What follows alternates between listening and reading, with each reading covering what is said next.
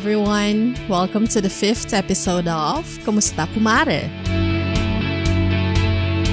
My name is Rochelle, a member of NAPISEV Philippine team and currently engaged in research about the sex trade and tourism here in Angeles City. And I'm Emma. I'm also with NAPISEV Philippines, focusing my work on women workers in the south of Luzon.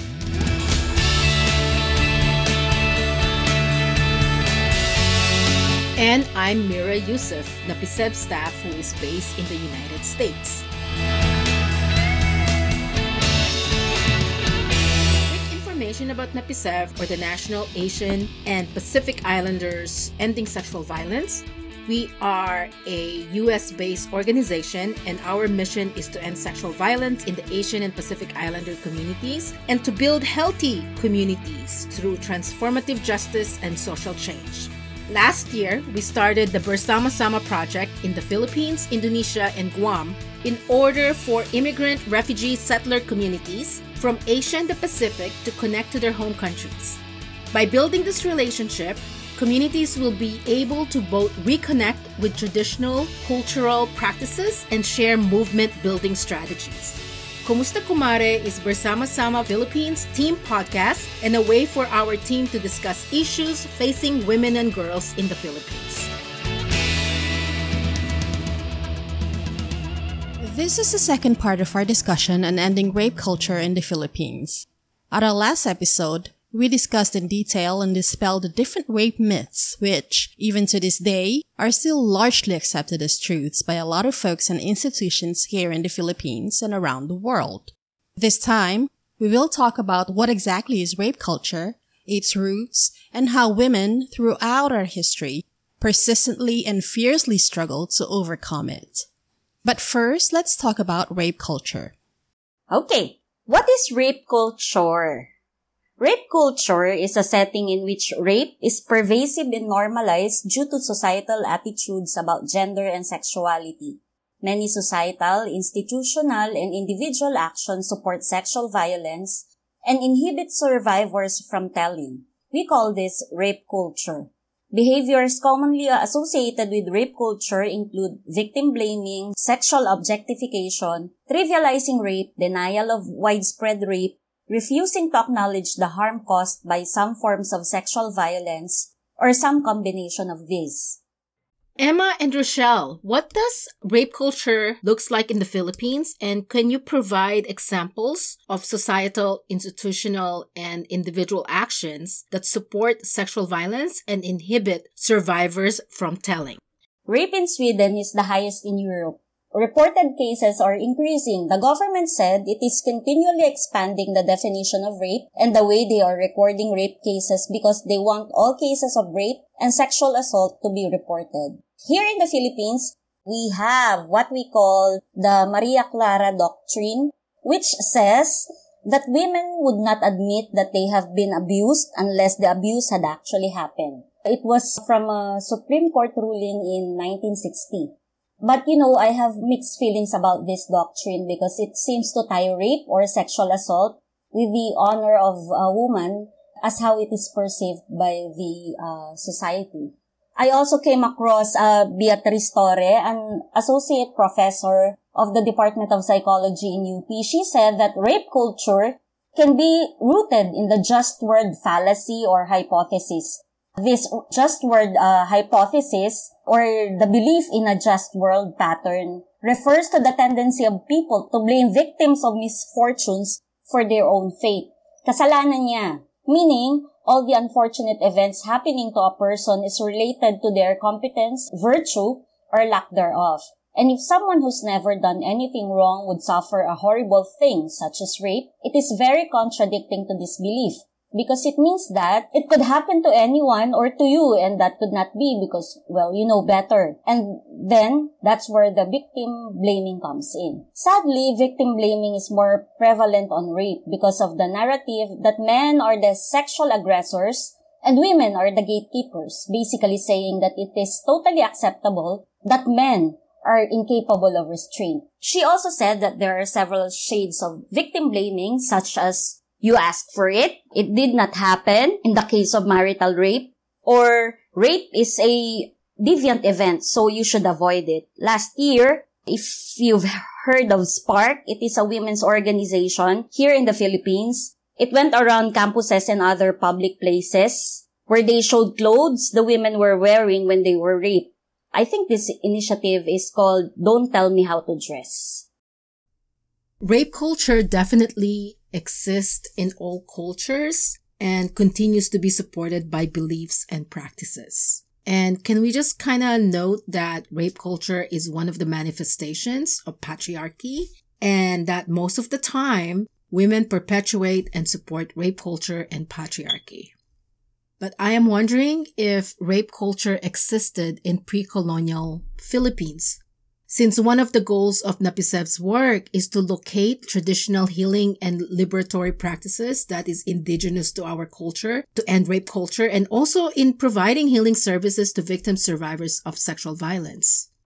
Yes, Mira, actually, if we study our history very closely, and use the feminist lens in studying uh, our history, we will find out that a rapeless society existed here in the Philippines. So it is possible, but for those who insist that we are living in the future and that this is the future, for those who refuse to let go of their greed, and for those who viciously preserve the status quo that warrants their existence and exploitation, a rapeless society is a utopia. You can dream, you can aspire, and you can talk about it all you want, but it will never happen. But for those people who tirelessly and selflessly seek justice, a rapeless society is like a horizon for the sea-weary. The mere concept of it invigors us. A, a place and the future we all want to be in or raise our children in.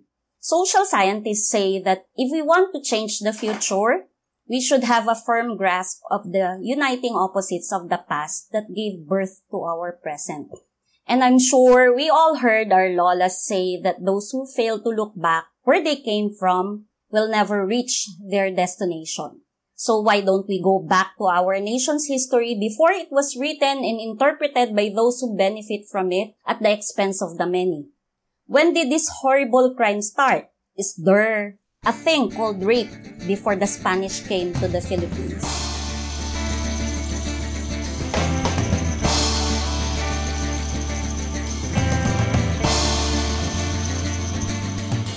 For me, rape came alongside with the concept of private property in the society. Long before private property, there was no rape and there's no prostitution. Before the concept of private property, everything is communalized and the production and reproduction are socialized. The value of fruits and berries for nourishment is the same as the value of meat for energy. The value of pots for storage is the same as the value of spears and arrows for hunting. Bringing back animals after days of tireless hunting for food is as vital as carrying a child for nine months because this will both ensure the survival of the tribe. Thus, the saying, it takes a village to raise a child, is very true in this prehistoric context. Before private property, before the concept of marriage, we have a society in which ancestral descent is traced through maternal lines instead of paternal lines. This is so because reproduction is a socialized activity and therefore matrilineal tracing is the most accurate way to determine who your ancestors were. This eventually changed when some tribes became slaves of another and when people learned how to farm and domesticate animals. The time when private property emerged in the society. The time when the free woman became a private property who answers to her master's whims and orders. Not only women became properties. With them, their previous vital roles in the society were also relegated to a lower status. Women were then prohibited to leave their homes for fear of their husband or father that they will be snatched by another man. Ah, by the way, do you know that the etymology of the word rape is the Latin word rapere, which means to snatch, grab, or carry off?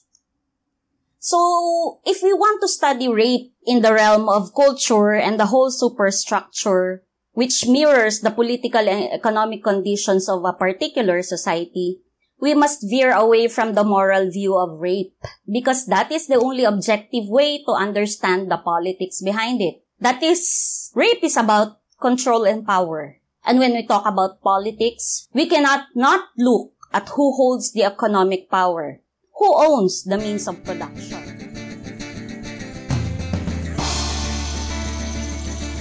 In the Philippine context, the so-called rapeless society existed during the time of the Babaylans.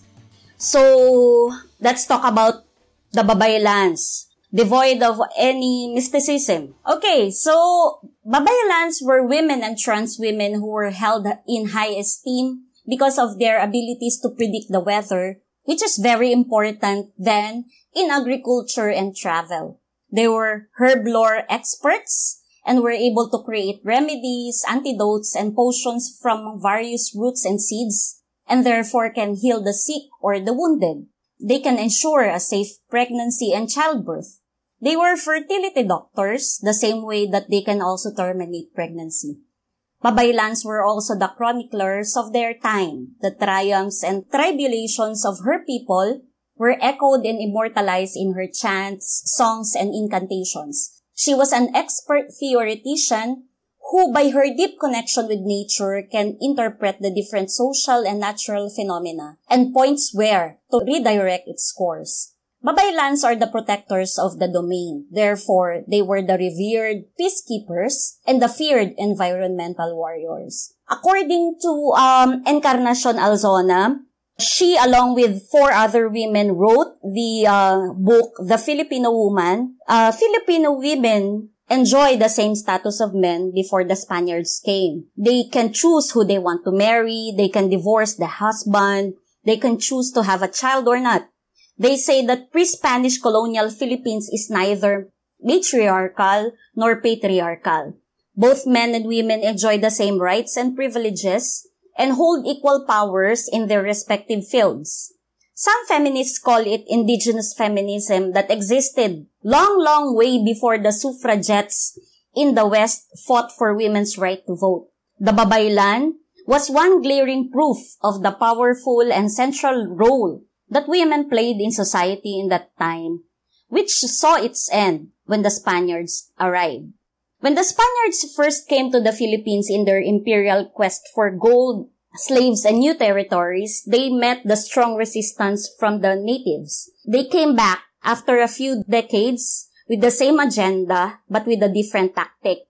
They saw that the only way to colonize and pacify the islanders is to break the harmony between the yin and the yang in the islands.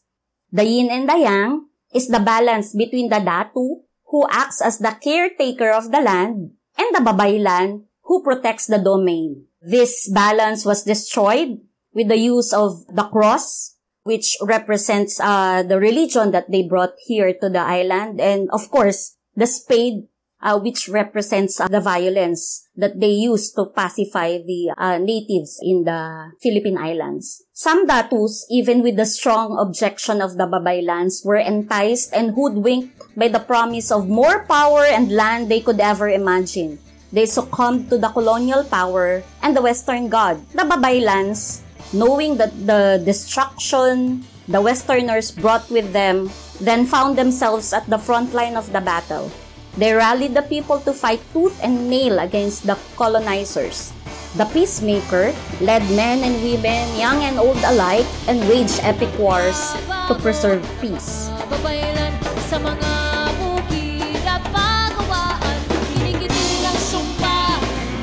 conquistadores were in deep shock and awe of the power wielded by these native women.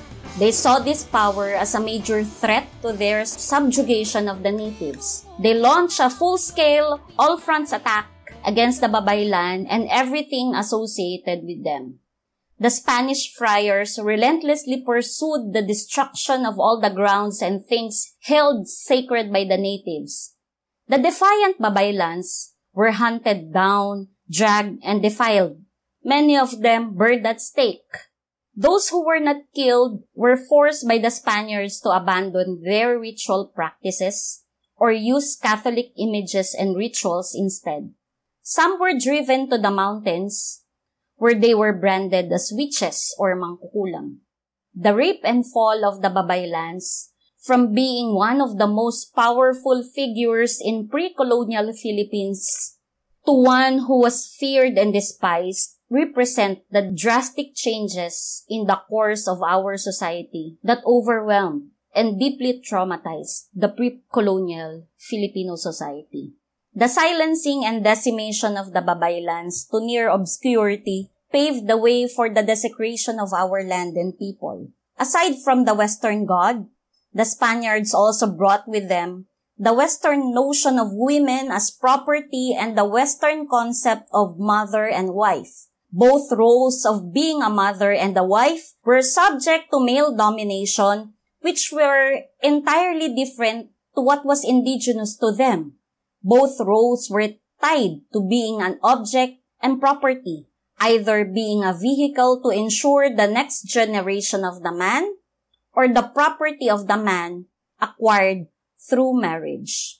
The indigenous women were forced to accept the sexual division of labor and the Western concept of womanhood. Only men were hired by the Spanish as laborers and the women were systematically removed from the labor force and took on strictly unpaid domestic roles through aggressive Catholic indoctrination. They were forced to assume the role of the meek Maria Clara. The powerful wails and incantations of the Babaylans were violently reduced to inaudible mumblings to the Virgin Mary, who every woman must emulate, or else live and then die in shame.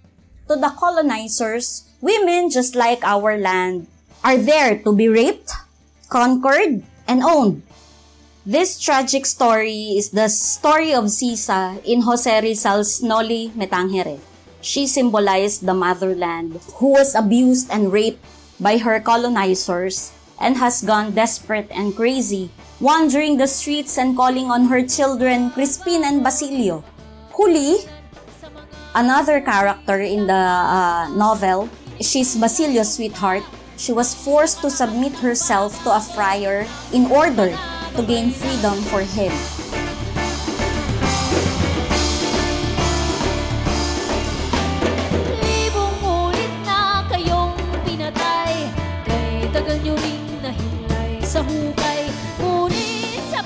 More than 300 years of rape and plunder by the Spaniards, the Filipino women inspired by their Babaylan ancestors reclaimed their place in history and fought alongside with men. We have Gabriela Silang, Gregoria de Jesus, Teresa Magbanwa, and the only female general of the Katipunan who is from Laguna. Her name is Agueda Kahabagan. All these women were branded as witches or crazies, just like how Joan of Arc was portrayed. During the Philom War, from 1899 to 1902, many Filipino women were raped and tortured by American soldiers for information on the whereabouts of the insurgents. After the war, then followed the thorough and intensive miseducation of the Filipino women to make them much more like the Stepford wives. Modern and meek, then came along the concept of a loose woman, meaning a woman who refused to be tied or boxed to any social norms or conventions and is therefore a dirty woman. Then came the Japanese. The Japanese occupation which left thousands of Filipino women who were raped and were used as sex slaves by the Japanese, uh, which until now the Japanese government is refusing to acknowledge that terrible crimes have been committed by uh, the Japanese Imperial Army against the women in the Philippines. But the Filipino women during the Japanese occupation rose again under the leadership of the many Coronacion Chivas or Commander Waling Waling, as she's commonly known. Uh, she's from Panay, and Remedios Paraiso, who is from Pampanga, also known as Commander Liwayway, who boldly said that she was fighting for her right to be herself, and she became notorious for her red lipstick and par excellence sniping skills. I had the honor of uh, speaking with uh, Lumad Babaylan in 2015. She said to me, If you listen closely to the gushing of the river and the howls of the wind in the Pantaron Range, you would hear the rallying chants of the spirits of our Babaylans, beckoning her children to wield weapons and resistance against those who want to own the land that belongs to no one but the future generation. Living in this tumultuous time, we are very fortunate that we are witnessing the rise of the new Babaylans. We can now again hear their howls and wails. After so many decades of plunder and rape of our land, our women and children, countless others have heeded the call of the Babaylans, going to the direction that she points us to. And that direction is to reclaim our hills and rivers and to heal and liberate our people.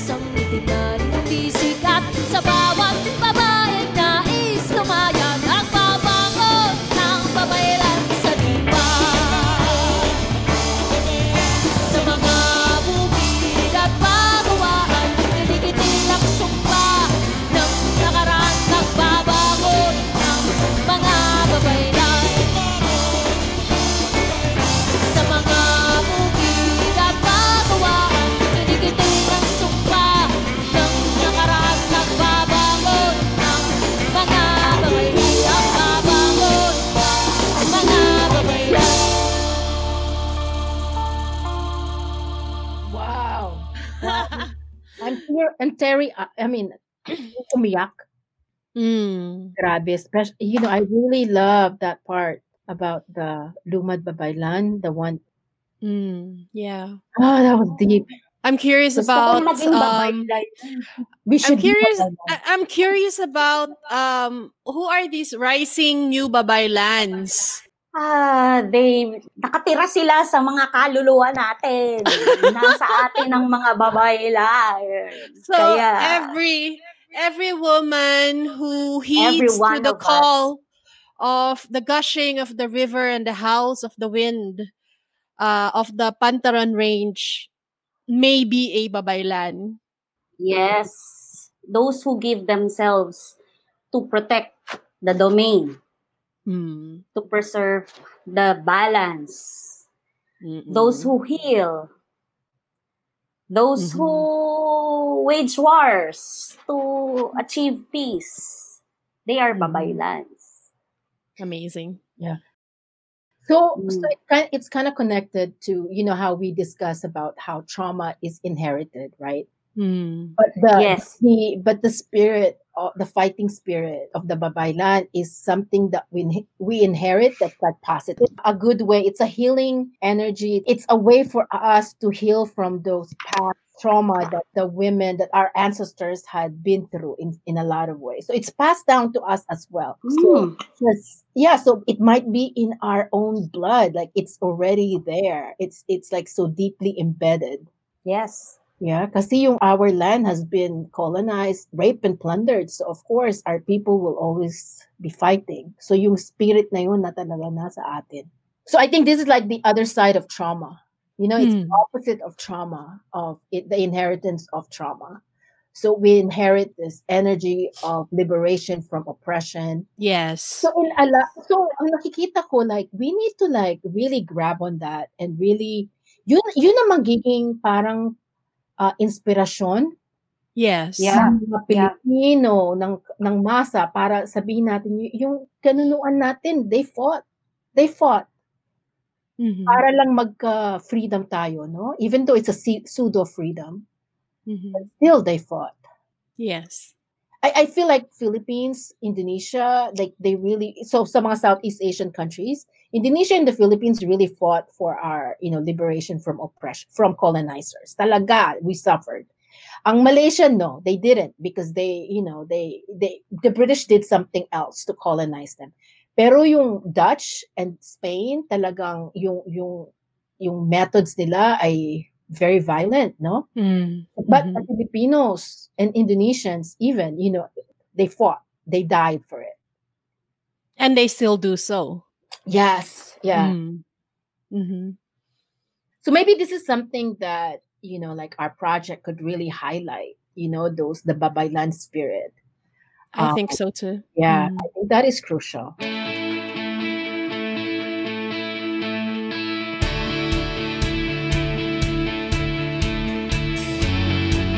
Again, our in-house mananalaysay or historian is on fire. Thank you, Emma, for reminding us about the Babaylan and in general the fighting spirit of the Filipinas. I'm also reminded of how trauma is inherited and that it is stored in our mind, body, and spirit, and that we pass it on to the next generation, to our children. So, having said that, we need to remind ourselves that we also inherit the liberatory practices of our ancestors who fought for our freedom from colonialism. These practices are also stored in our mind, body, and spirit, and that we need to do more lifting of those practices in order for us to be free from the trauma that we experience as an individual and as a community or a nation. And I think the most important question is what do we want our children or the next generation to inherit? You so much, Emma, for that eye opening narration of your take about our past and how we must hold on to this knowledge and use it to decidedly fight for and shape a future that we want for ourselves. And yes, Mira, for our children and their children, where women are not treated as properties or objects for the pleasure of men and those who are in power, where rape culture and sexual violence no longer exists where women share equal status and power with men and are equal partners in our every endeavor for our society. At our next episode, we will continue our discussion about the historical roots of rape culture and sexual violence here in the Philippines by narrowing it down to one particular indigenous group the Bontoc Igorots of the northern Philippines, where we will have as our guests Carla Pulido Ocampo and Lester Valle, the creators of the award winning documentary Walang Rape sa Bontoc. We will ask them to share with us their views on the different initiatives and struggles against rape culture, as well as the prospects of achieving a rapeless society that was once true for the Bontoc people. We would like to thank Talahib People's Music for allowing us to use their song Babaylan for this episode. To learn more about them and their music, visit their Facebook page, Talahib People's Music, or be their regular patron at patreon.com, Talahib People's Music, and support your group in creating more music reflecting the struggles of the Filipino people.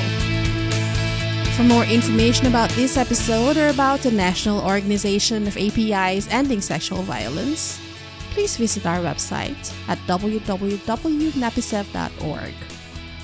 To listen to our past and future episodes, please subscribe to Kumusta Kumare in Spotify, Apple Podcast, Google Podcast, or wherever you get your podcasts.